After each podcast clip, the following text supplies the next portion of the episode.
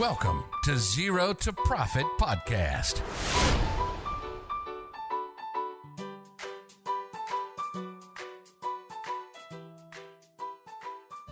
สวัสดีครับ ขอต้อนรับทุกคนเข้าสู่ Zero to Profit Podcast นะครับ Podcast ที่ว่าด้วยเรื่องของบัญชีภาษี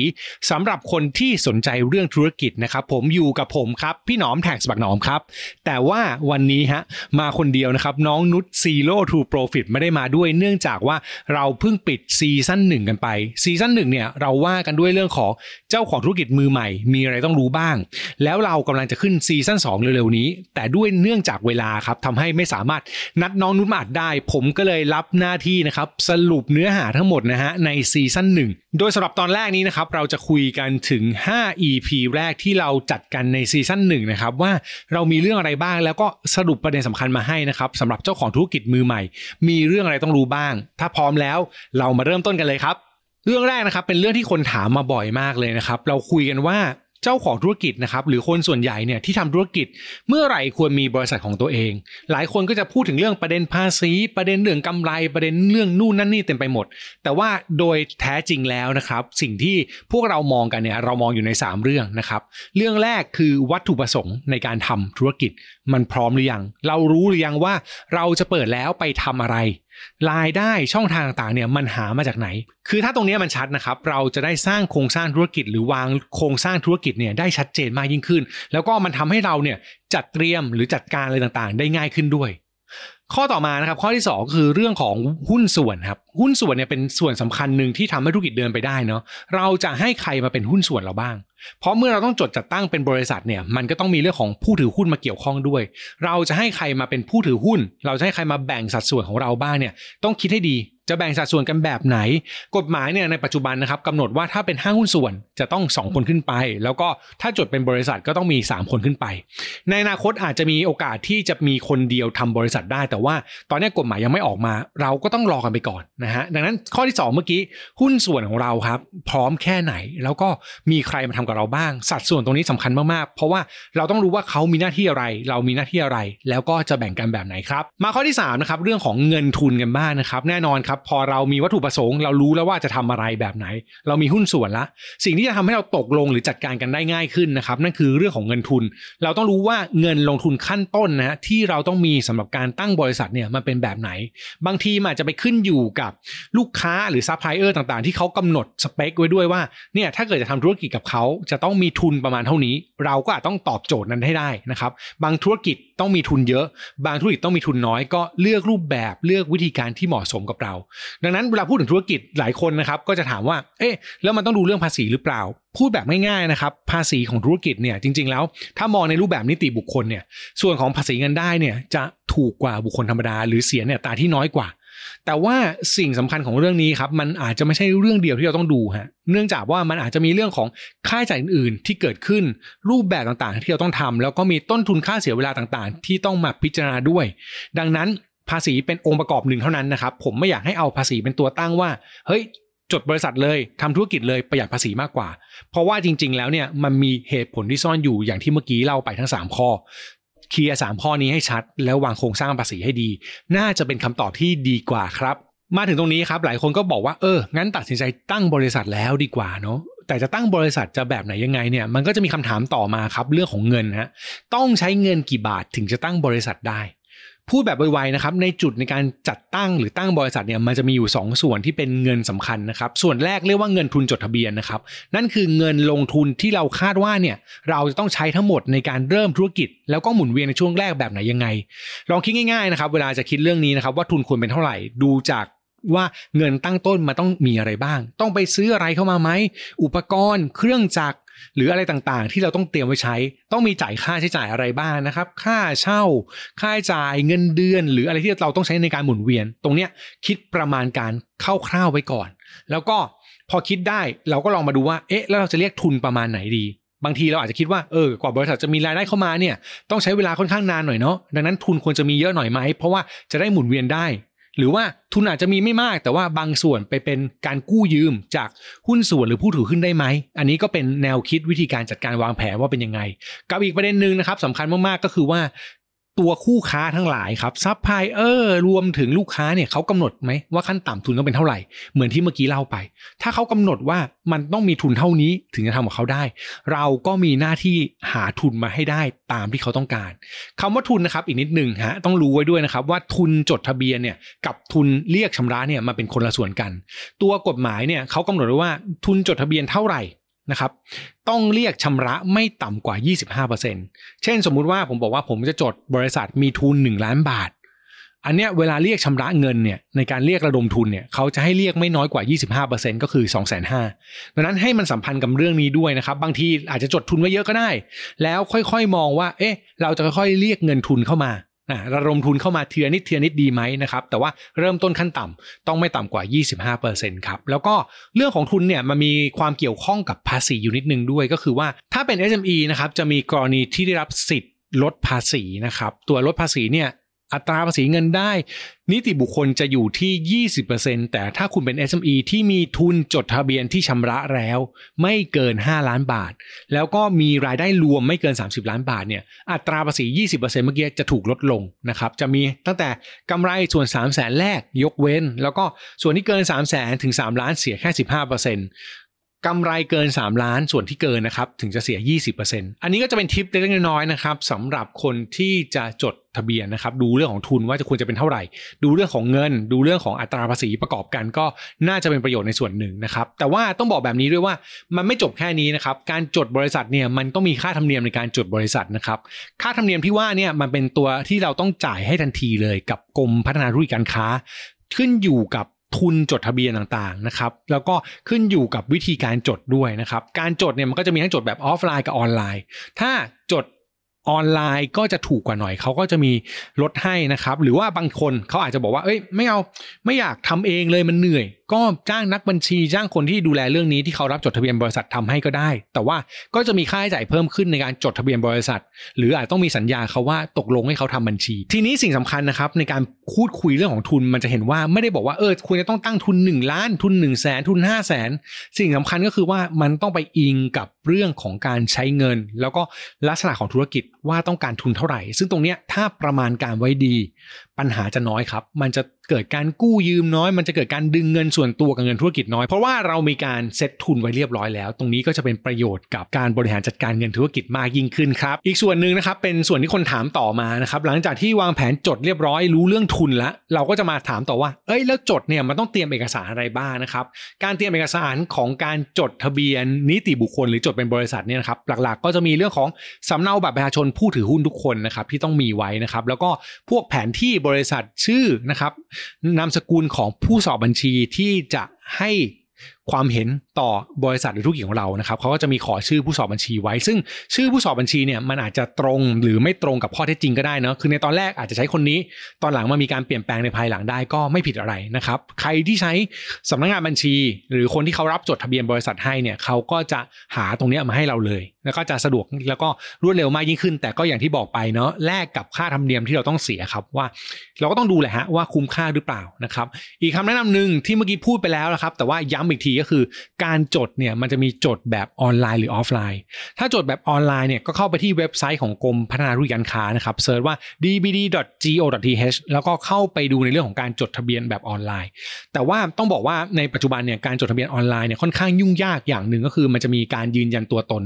คือการไปจดออนไลน์ปั๊บเราอาจต้องไปแสดงตัวตนที่สำนักงานของกรมพัฒนาธุรกิจการค้าก่อน เพื่อให้เขามั่นใจว่าเรามีตัวตนจริง แล้วค่อยกลับมาจดใหม่อ่า โปรเซสหรือขั้นตอนตัวนี้มันจะค่อนข้างเสียเวลา แต่ข้อดีนะครับก็คือค่าธรรมเนียมมันถูกกว่า 50%เป็นสิ่งที่เขากระตุ้นหรืออยากให้คนมาจดอยู่แล้ว แล้วก็อีกเรื่องหนึ่งในช่วงโควิดแบบนี้นะครับมันก็เป็นเรื่องของ social distancing ด้วยก็คือรักษาระยะห่างเราก็เจอกันน้อยต้องไปพบปะผู้คนน้อยลงก็น่าจะเป็นประโยชน์มากกว่าแค่ไปยืนยันตัวตนเท่านั้น แต่ถ้าใครจะจดแบบออฟไลน์นะครับสามารถไปจดที่กรมพัฒนาธุรกิจการค้าด้วยตัวเองได้เลยนะครับการจดเนี่ยจริงๆทำได้ง่าย แล้วก็ถ้าเรามีเอกสารครบเนี่ยบอกเลยว่า ก็เสียเวลาไม่นานนะครับ แล้วก็สำนักงงานกรมพัฒนาธุรกิจการค้าเนี่ยเขาก็จะมีทั่วประเทศ ก็ดูว่าเราใกล้ที่ไหนเราไปจดได้ตรงไหนก็เลือกที่ที่ใกล้เราแล้วก็ไปจดให้เรียบร้อยนะครับ ผมยังไงก็ตามนะครับ ตอนนี้มีรายละเอียดค่อนข้างเยอะนะครับ แนะนำให้ไปฟังเพิ่มเติมในพอดแคสต์ตอนที่ 3 เรื่องของ how to จดทะเบียนบริษัทด้วยตัวเองนะครับ น่าจะได้คำตอบมากยิ่งขึ้นครับผม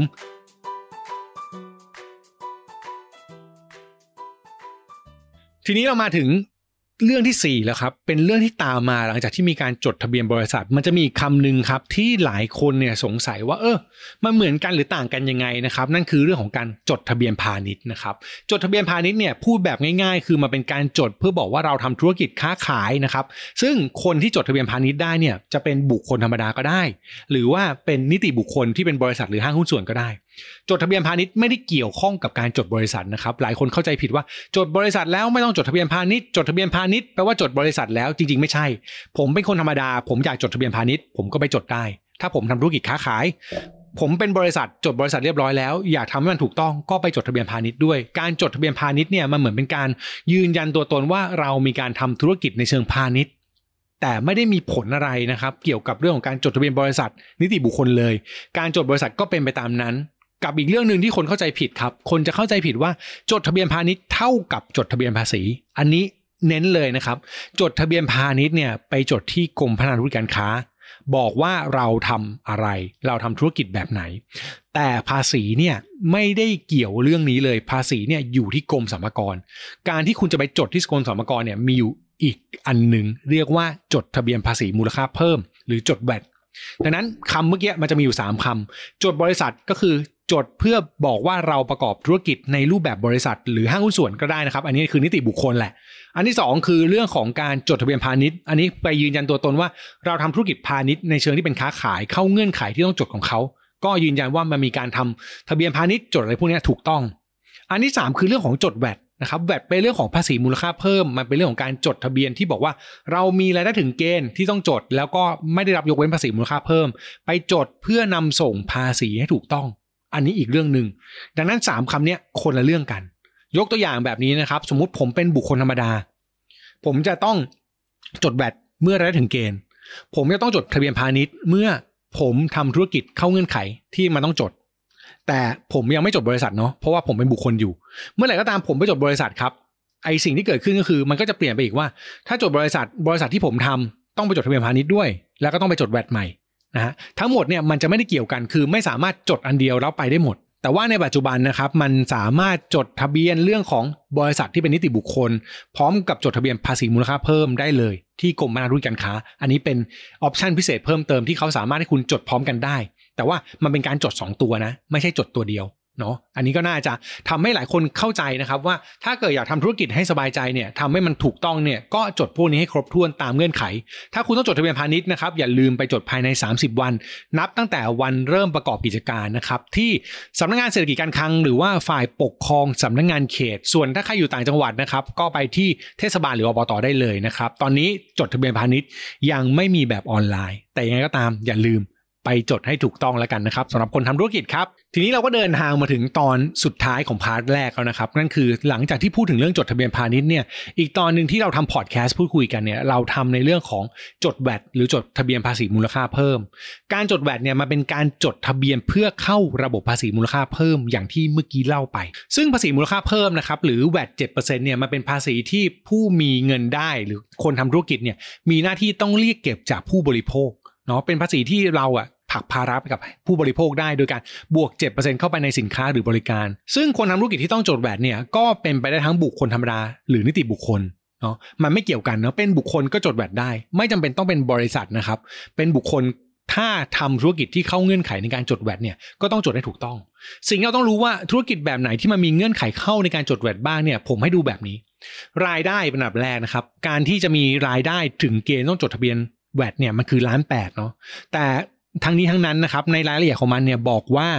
ถ้าคุณมีรายได้ที่ยกเว้นภาษีมูลค่าเพิ่ม คุณอาจจะไม่ต้องจดแวดก็ได้ หรือคุณเลือกที่จะไม่ต้องจดแวดก็ได้ เช่น คุณทำธุรกิจ ขายผลิตผลผลิตภัณฑ์ทางการเกษตรที่ยังไม่ผ่านการแปรรูป ขายสัตว์นะครับ เนื้อสัตว์ที่เป็นสด ขายอาหารสัตว์ทำพวกแบบขายหนังสืออะไรแบบนี้มันจะมีกิจการบางอย่างที่เขาบอกว่า อันเนี้ยไม่ต้องจดแวดแต่ว่าถ้าเกิดคุณทำกิจการ ทั่วไปที่มันไม่อยู่ในกลุ่มที่เขายกเว้นแวดแล้วรายได้ถึงล้านแปดแล้วคุณไม่จดเนี่ย อันเนี้ยถือว่าคุณผิดเงื่อนไข เพราะว่าในเงื่อนไขของการยกเว้นแวดเนี่ยก็คือบอกว่าถ้าเป็นธุรกิจขนาดเล็กที่มีรายได้ไม่เกิน 1.8 ล้านบาทต่อปี ยังไม่มีความจำเป็นต้องจดภาษีมูลค่าเพิ่ม หรือเลือกที่จะไม่จดทะเบียนภาษีมูลค่าเพิ่มได้ แต่ว่าถ้าเกิดเรารายได้ถึงเกณฑ์แล้วนะครับหรือถึง1ล้าน8แล้วเนี่ยแล้วเรายังไม่จดเนี่ยอันเนี้ยมันจะเป็นความผิดที่เกิดขึ้นละ ดังนั้นถือว่าเรามีปัญหาได้นะครับ ดังนั้นเช็คดีๆง่ายๆ เราทำธุรกิจอะไร ธุรกิจนี้ได้รับยกเว้นภาษีมูลค่าเพิ่มหรือเปล่า ถ้าได้รับโอเคจบเลยนะครับไม่ต้องจดก็ได้สบายๆแต่ถ้าไม่ได้รับยกเว้นภาษีมูลค่าเพิ่ม ให้มาดูต่อครับว่า แล้วเนี่ยในปีเนี้ยมันถึงล้านแปดหรือเกินล้านแปดหรือเปล่า ถ้าเกินต้อง ให้ถูกต้องนะครับ ไปจดภายใน 30 วันที่กรมสรรพากรครับ และเมื่อจดแวดเรียบร้อยนะครับ หน้าที่ต่างๆ มันจะเพิ่มขึ้นเลยนะครับ ไม่ว่าจะเป็นเรื่องของการเรียกเก็บแวด7%นะครับ เวลาเราขายเนี่ย เราต้องมีการบวกแวด7%เข้าไปในราคาสินค้าหรือบริการ เพื่อที่จะทำให้ภาระภาษีเนี่ยถูกผลักไปที่ผู้บริโภค อันนี้คนทำธุรกิจต้องพยายามบวก เพราะถ้าคุณบวกไม่ได้ ปัญหาคือคุณต้องรับ 7%นั้นไว้เอง ซึ่งแปลว่าราคาขายคุณจะต่ำลง นะครับรายได้คุณจะลดลง แล้วก็กำไรคุณก็จะลดลงตามไปด้วย นอกจากนั้นนะครับเวลาซื้อก็เหมือนกันนะครับพอคุณจดแวดแล้วคุณซื้อของจากคนที่เขาจดแวดคุณก็ต้องขอเอกสารที่เรียกว่าใบกำกับภาษีมาด้วย เพื่อเอามาใช้ในการนำส่งภาษีประจำเดือน ในทุกๆเดือนครับจะมีการนำส่งภาษีที่เรียกว่านำส่งแบบพพ30 โดยการที่เราเอาภาษีขายที่เมื่อกี้เราเรียกเก็บจากลูกค้า มาหักออกด้วยภาษีซื้อที่เราจ่ายไป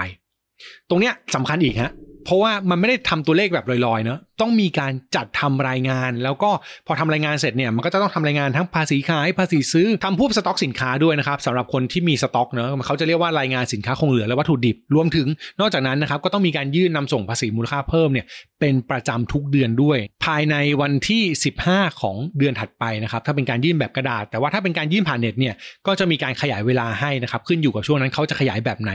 ปกติเนี่ยก็จะขยายให้ประมาณนะครับ 8 วันถึงวันที่ 23 แต่ว่าช่วงหลังๆมาเนี่ยเขาขยายถึงสิ้นเดือนเลย ก็ทำให้คนที่ยื่นผ่านเน็ตมีช่วงเวลาที่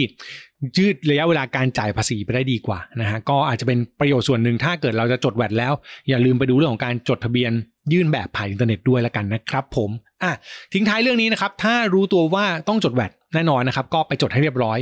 ไม่งั้นเนี่ยมีปัญหาแน่ๆเพราะว่าต้องบอกว่าค่าปรับเรื่องของแวดเนี่ยนะครับโทษของการไม่ส่งแวดเนี่ยมันแพงมาก นะครับเบี้ยปรับเงินเพิ่มต่างๆเนี่ยหลายเท่าเลย และหลายธุรกิจเนี่ยมักจะมีปัญหากับภาษีมูลค่าเพิ่มตัวนี้นั่นแหละครับดังนั้นอย่าลืมนะครับจัดการเรื่องแวดให้ถูกต้องด้วยครับผม เอาละครับนี่คือ Zero to Profit ใน 5 ตอนแรกนะครับ เป็นพอดแคสต์ที่เราทำไปในซีซั่นหนึ่งนะครับ ที่ผมทำกับน้องนุช Zero to Profit เชื่อว่าน่าจะช่วยให้ทุกคนเนี่ยเข้าใจเรื่องของบัญชีกับภาษีเบื้องต้นสำหรับธุรกิจมือใหม่เนาะเราคุยกันตั้งแต่การเริ่มต้นเลยว่าจะตัดสินใจยังไงดี